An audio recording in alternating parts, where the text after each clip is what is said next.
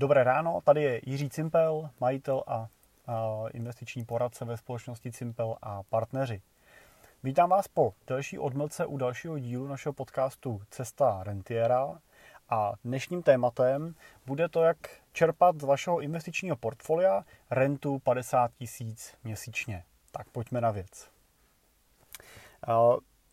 Většina našich klientů investuje svoje peníze s cílem vytvořit si bezpečný rentierský portfolio, který jim bude umožňovat čerpat vlastně dlouhodobou, ideálně doživotní rentu, tak aby mohli přestat pracovat nebo mohli eh, se věnovat zájmům, který mají, mohli ty peníze investovat do charity a dalších věcí, eh, prostě jim to zajistí průběžný cash flow. Cíl, to, že se stanete rentierem, ještě nutně nemusí znamenat, že si pořídíte drahý auto, apartmán u moře, přestanete se kamarádit se sousedama, protože vám závidí a podobně. Ale vlastně u typického rentiera tak eh, ve skutečnosti ani nepoznáte, že ten člověk je rentier, často nepoznáte, že ten člověk má nějaký větší majetek, eh, kterým disponuje. Většina našich klientů nemá za cíl být z důchodu bohatší, než jsou dneska. Hlavním cílem pro ně většinou je právě zachování si současného životního standardu i v okamžiku, kdy už pracovat nebudou. Tak taková první otázka je, kolik vlastně peněz potřebujete, abyste mohli čerpat rentu.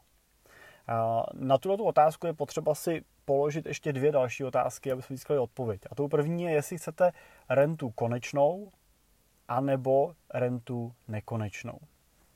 Rentou konečnou myslíme takovou situaci, kdy z vašeho majetku vybíráte víc peněz, než ten majetek dokáže vlastně v průběhu toho času vydělávat. Pro příklad uvedu situaci, kdy máte v investicích 15 milionů korun a vaše investice každý rok narůstají o 6% čistého výnosu. To je 900 tisíc každý rok vlastně na výnosech. Pokud byste z vašeho majetku čerpali rentu ve výši 1 320 tisíc ročně, to znamená eh, o 420 tisíc korun víc, než váš majetek dokáže vydělávat, tak eh, by váš majetek nevydržel do nekonečna, ale vydržel by vám na dobu 20 let, než by jeho zůstatek dosáhl nuly. Proč by to někdo dělal? Možná si říkáte, proč by někdo vybíral z toho majetku víc, než vydělává, pokud mu vydělává 900 tisíc ročně, proč se prostě nespokojit s těma 900 tisícema? No, eh, těch eh, možností, proč to tak někdo dělá, je celá řada. Jedna z těch variant je to, že nezvlád vytvořit během toho svého života dostatek majetku na to, aby mohl žít jenom z jeho výnosů. Teď jsme uvedli příklad, že máte 15 milionů, stejně tak ale můžete mít jenom 1,5 milionu a budete na něm mít výnos ne 900 tisíc, ale 90 tisíc a to vám prostě nemusí stačit na to dofinancování vašich potřeb, vlastně, který v tom okamžiku rentierství nebo důchodu budete mít. Druhá varianta je, že ten člověk třeba nemá dědice, a nebo nemá žádnou motivaci těm dědicům něco po sobě zanechávat. To znamená, je skutečně jeho motivací spotřebovat veškerý ten majetek ještě za svého života a nezanechávat žádný prostředky vlastně po sobě dál.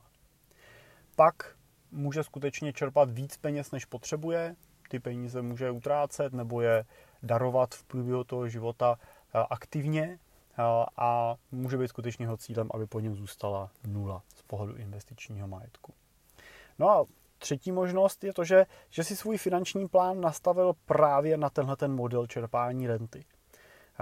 Díky tomu potom nemusí v průběhu života investovat tolik, jako kdyby chtěl rentu nekonečnou. No a samozřejmě díky tomu mu zbývá větší množství peněz během života, který může utrácet podle svýho a nemusí s nima myslet na budoucnost. Takže to je taková varianta třetí, že skutečně prostě tenhle ten cíl odpovídá jeho finančního plánu a odpovídá i tomu, kolik těch peněz v průběhu svého života vlastně odkládá. Druhou variantou renty, kterou teda musím v praxi říct, že vidíme mnohem častěji, je renta nekonečná. Je, je to renta vlastně, kdy se jedná o model, kdy čerpáte ze svého majetku méně peněz, než ty vaše investice pravidelně generují na výnosech. Díky tomu, že vybíráte méně, než oni reálně vydělávají, tak eh, nesnižujete hodnotu svých investic, ale naopak ta hodnota časem roste a roste tak, aby aspoň srovnávala krok s inflací. Což je důležitý z pohledu toho, i z pohledu té renty v tom, abyste letos, když budete vybírat rentu 50 tisíc měsíčně, tak abyste za 10 let nevybírali stejných 50 tisíc měsíčně, ale mohli jste si vybírat o něco víc, protože samozřejmě 50 tisíc letos bude mít jinou hodnotu než 50 tisíc za 10 let.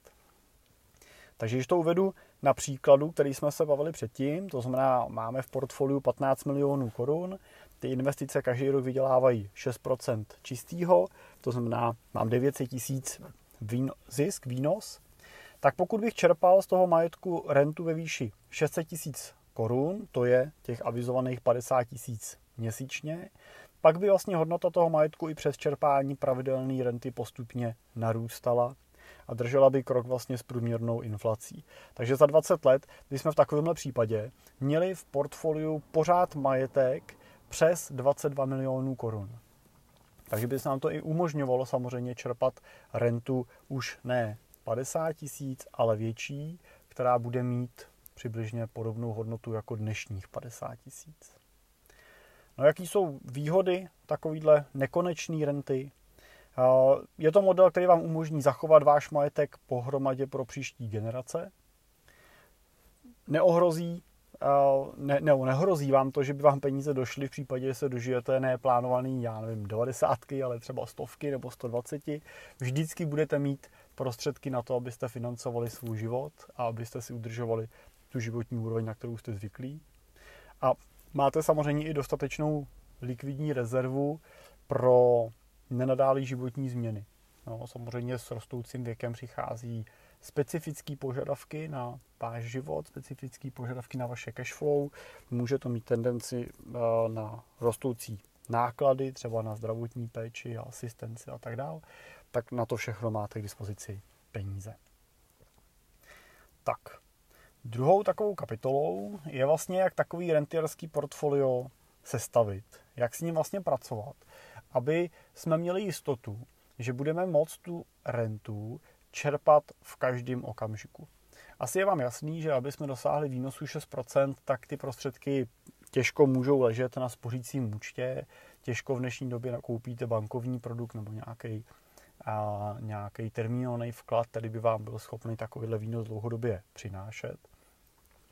A pozor, i v době, kdybyste takový produkt koupili, tak bude nedostatečný ten produkt, protože pravděpodobně to bude období, kdy inflace bude na hranici třeba 4-5%. Takže dá se říct, že pro rentierský portfolio, pro dlouhodobý uložení peněz jsou ty typické bankovní produkty nedostatečný a nevyhovující. Takže vaším cílem by mělo být sestavit takový portfolio, který vám umožní čerpat rentu nejenom v těch dobrých časech, ale i v těch zlejch.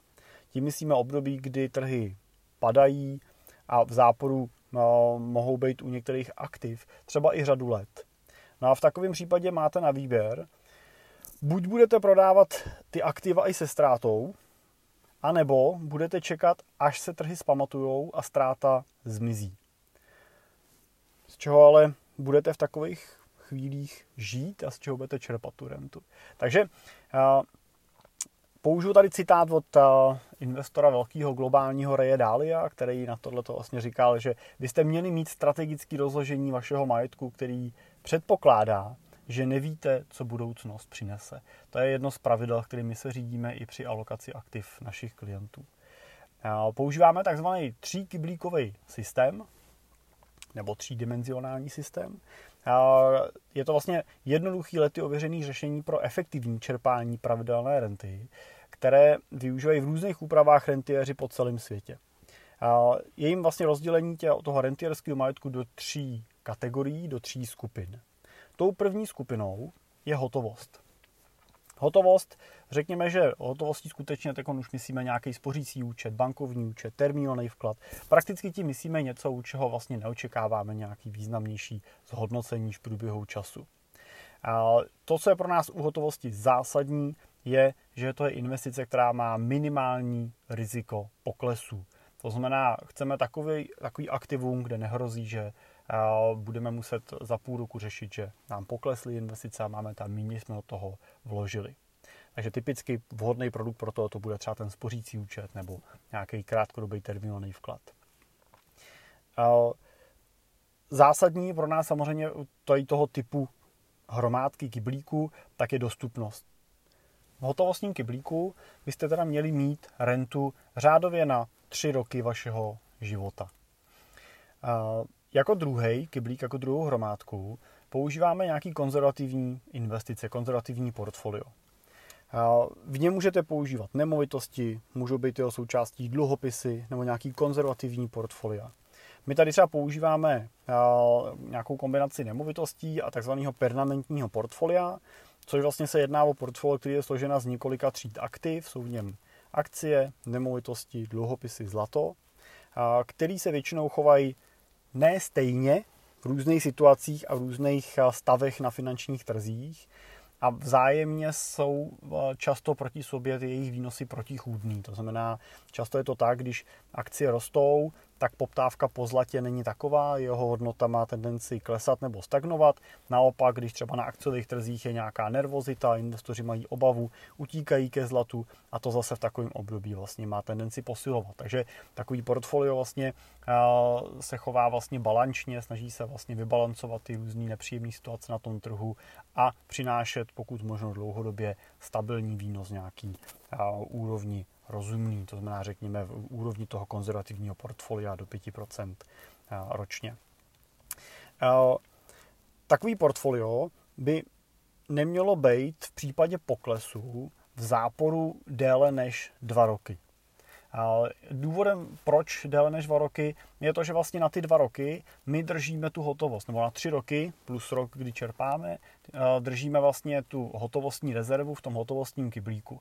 Takže pokud přijde pokles na finančních trzích, dojde k velkému výprodeji, který ovlivní i konzervativní portfolio, může se stát, že vaše konzervativní portfolio v tomto období bude generovat nebo poklesne na, řeknu třeba minus 5%, tak je to okamžik, kdy nechceme to konzervativní portfolio prodávat. Nechceme na konci toho roku vybrat tu rentu z toho do toho konzervativního balíku, ale chceme počkat, až ta hodnota těch konzervativních investic se zase vrátí zpátky do plusu a budeme v zisku. Pak teprve chceme čerpat a ideálně čerpat jenom z, toho, z té výše toho zisku, aby jsme tu hodnotu toho portfolia nesnižovali.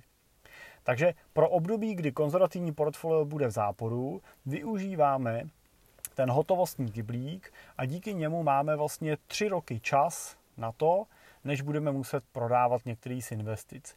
V extrémním případě, pokud by teda za tři roky nebylo konzervativní portfolio v plusu, budeme muset sáhnout i do něj a vybrat eh, část peněz eh, na ten daný rok eh, v tom poklesu. Ale samozřejmě dá se to řešit tím, pokud budete konzervativnější ještě, že tu hotovost budete držet ne na tři roky, ale třeba na čtyři roky nebo na pět let a tím samozřejmě dáváte větší časový rámec tomu konzervativnímu portfoliu, aby se vlastně zmátořilo i po té krizi a začalo znova růst.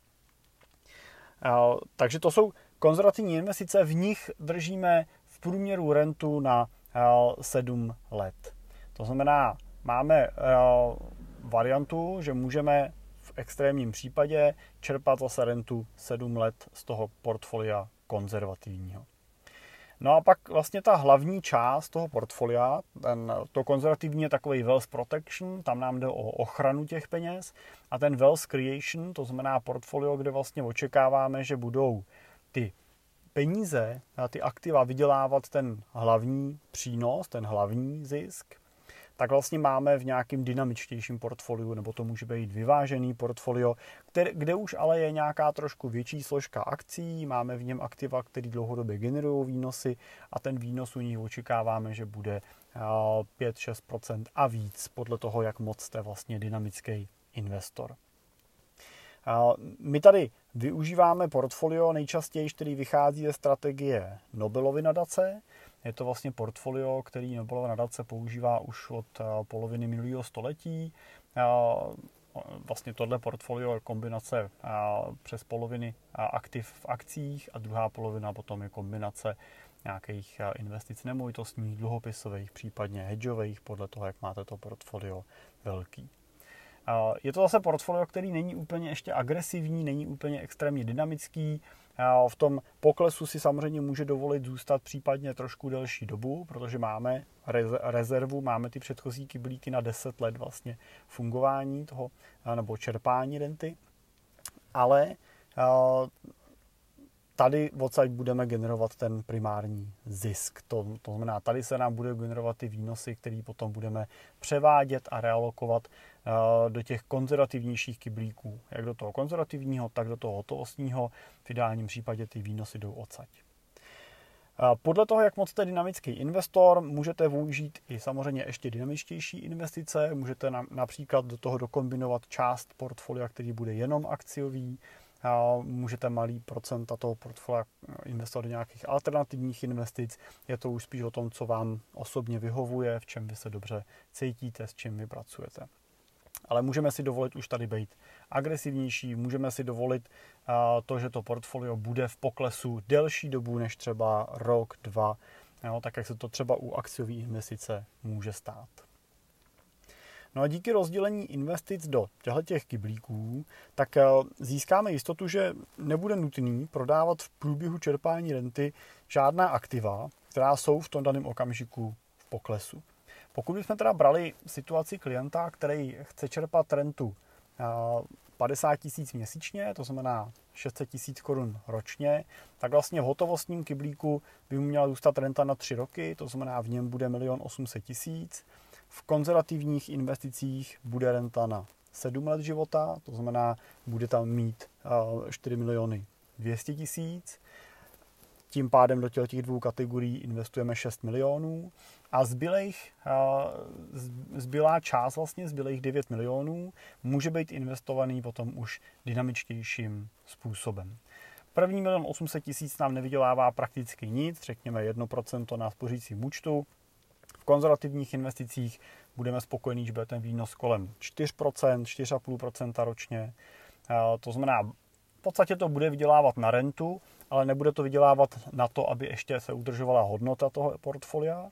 A v dynamických investicích tam už samozřejmě čekáme, že ten výnos bude 6% a víc, řekněme 6 až 8% v nějakém normálním tržním portfoliu v dlouhodobém průměru a tam samozřejmě už nám to portfolio nejenom vydělává na čerpání renty, ale samozřejmě vydělává i na zhodnocení vlastně nebo na udržení té eh, inflace jako takový. Případně samozřejmě při větší dynamice může i postupně růst.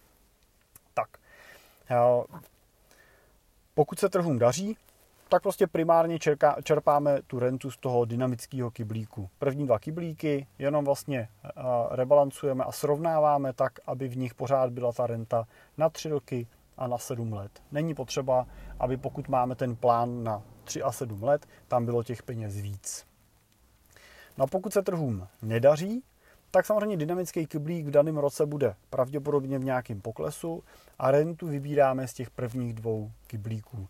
Budeme tak postupovat až do té doby, než i dynamický kyblík se dostane zpátky na svoji hodnotu původní před poklesem a poté vlastně doplníme z toho dynamického kyblíku zpátky hodnotu v těch prvních dvou kyblících na to, aby tam byly 3 a 7 let renty a čerpáme vlastně z kyblíku dynamického.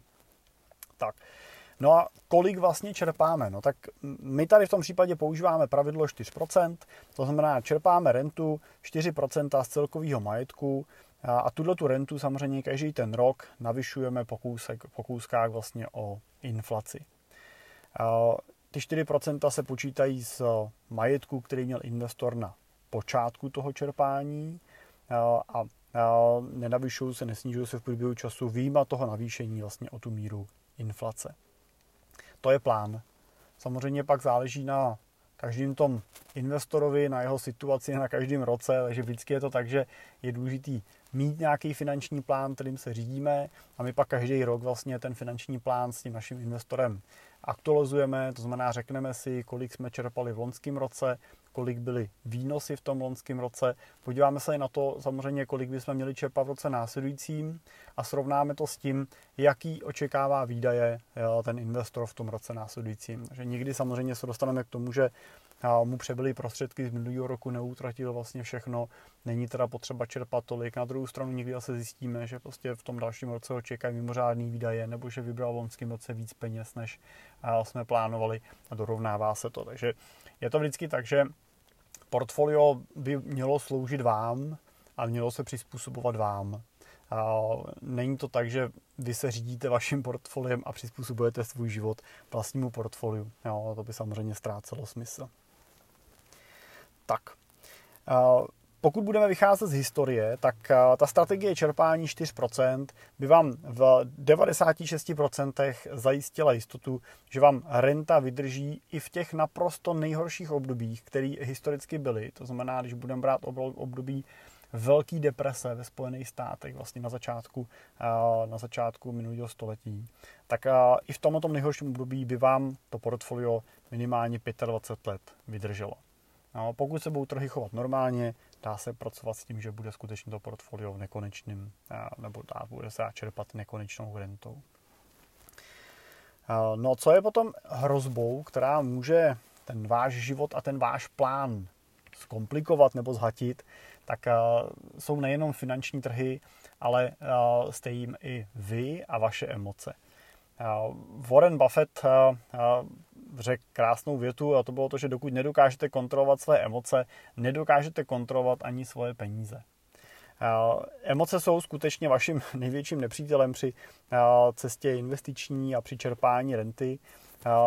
A je, je prostě těžký v situaci, kdy trhy padají a váš dynamický kyblík klesá na hodnotě, nepodlehnout panice a nezačít prodávat. Zásadním pomocníkem na, tak, na té vaší cestě by v tomto případě měl být nějaký váš jasně definovaný finanční plán, pomocí kterého vlastně budete držet svoje rentierské portfolio a budete ho postupně rebalancovat, to znamená přesouvat ty kyblíky mezi jednotlivými no, ty peníze mezi jednotlivými kyblíkama a samozřejmě ale ho budete rebalancovat i v rámci těch jednotlivých kyblíků. To znamená, pokud na finančních trzích vládne panika, akcie klesají, a vy máte portfolio, který bude v poměru 50-60% v akcích v té dynamické složce a 40% budou třeba nemovitostní a dluhopisové investice, no tak v takovém případě se vám může stát při poklesu na těch akcích, že najednou nemáte 60% v akcích, ale máte v nich třeba 40%. Protože ty akcie prostě klesly na hodnotě. No a v takové chvíli byste měli udělat rebalance portfolia, to znamená, že byste měli odprodat část těch aktiv, který neudělali ten pokles tak velký nebo zůstali v zisku, což se týká těch dluhopisů a nemovitostí, a přesunout část těch prostředků právě do těch akcí.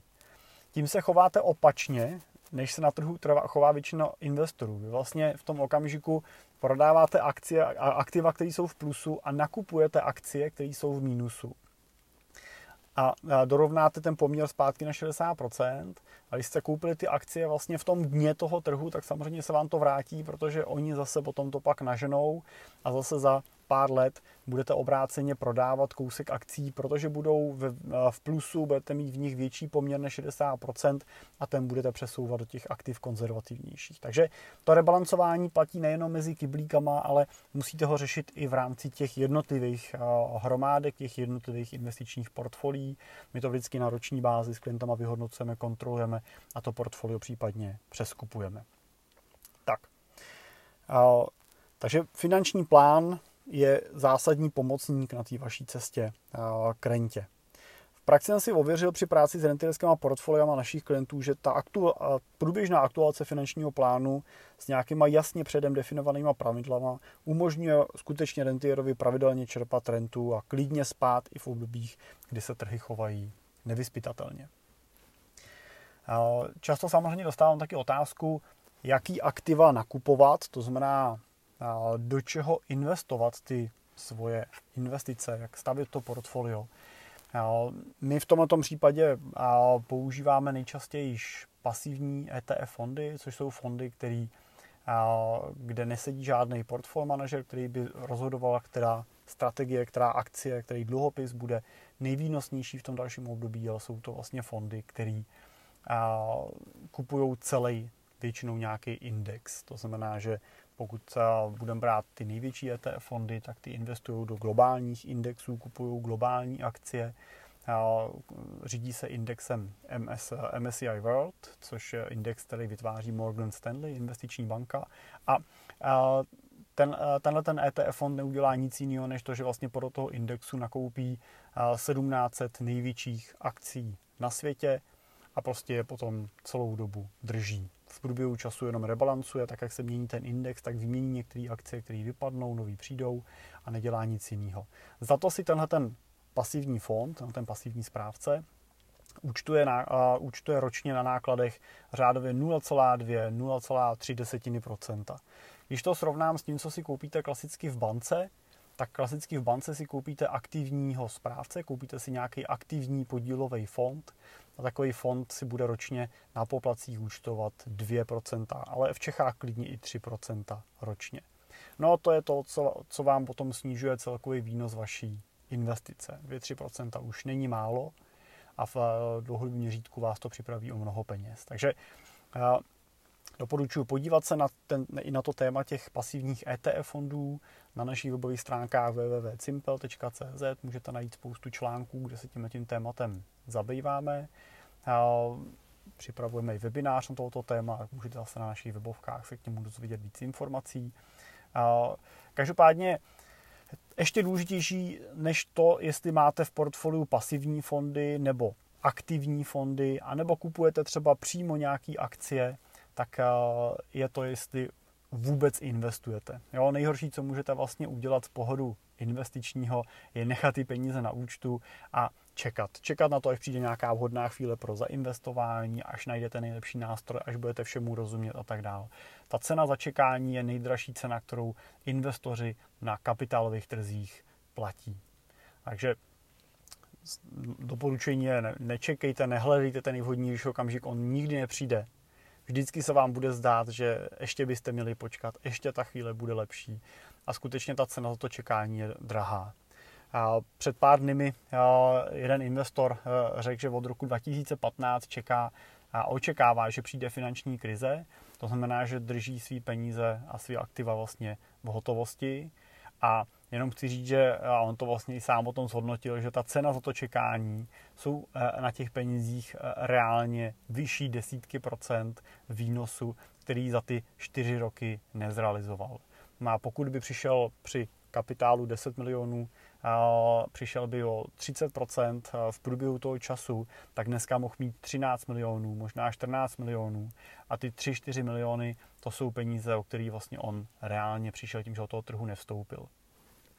A je otázka, jestli ta krize, kterou on čeká, přijde letos, přijde příští rok, nebo přijde za dva roky, nebo přijde velmi malá, nepozná, nepoznáme ji, těžko říct. To, tohle nikdo nevíme. Každopádně, pokud on by za ty čtyři roky měl nakumulovaný výnos 40% eh, a přišla by krize, tak eh, pravděpodobně ten polštář, který si tím výnosem nahromadil, bude tak velký, že vlastně eh, by neklesnul pod ten svůj vklad 10 milionů na začátku a nemusel by ani vlastně být jako panicky v obavách toho, že udělal nějakou chybu, nějaký chybný investiční rozhodnutí. Takže v tomto směru asi to doporučí, nečasujte ten trh, nečekejte na nejhodnější okamžik, ale prostě investujte s nějakým finančním plánem a s nějakou systematickou logikou. No a to je z mojí strany dneska všechno, takže loučí se s váma Jiří Cimpel ze společnosti Cimpel a partneři. Držím vám palce na té vaší rentierské cestě.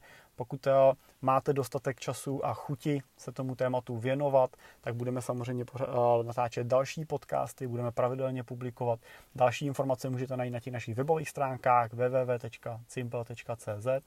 No a pokud eh, se radši věnujete jiným věcem než kapitálovým trhům a investicím a hledáte někoho, kdo pro vás bude vhodným partnerem, tak jsme tu samozřejmě pro vás. Přeju hezký den.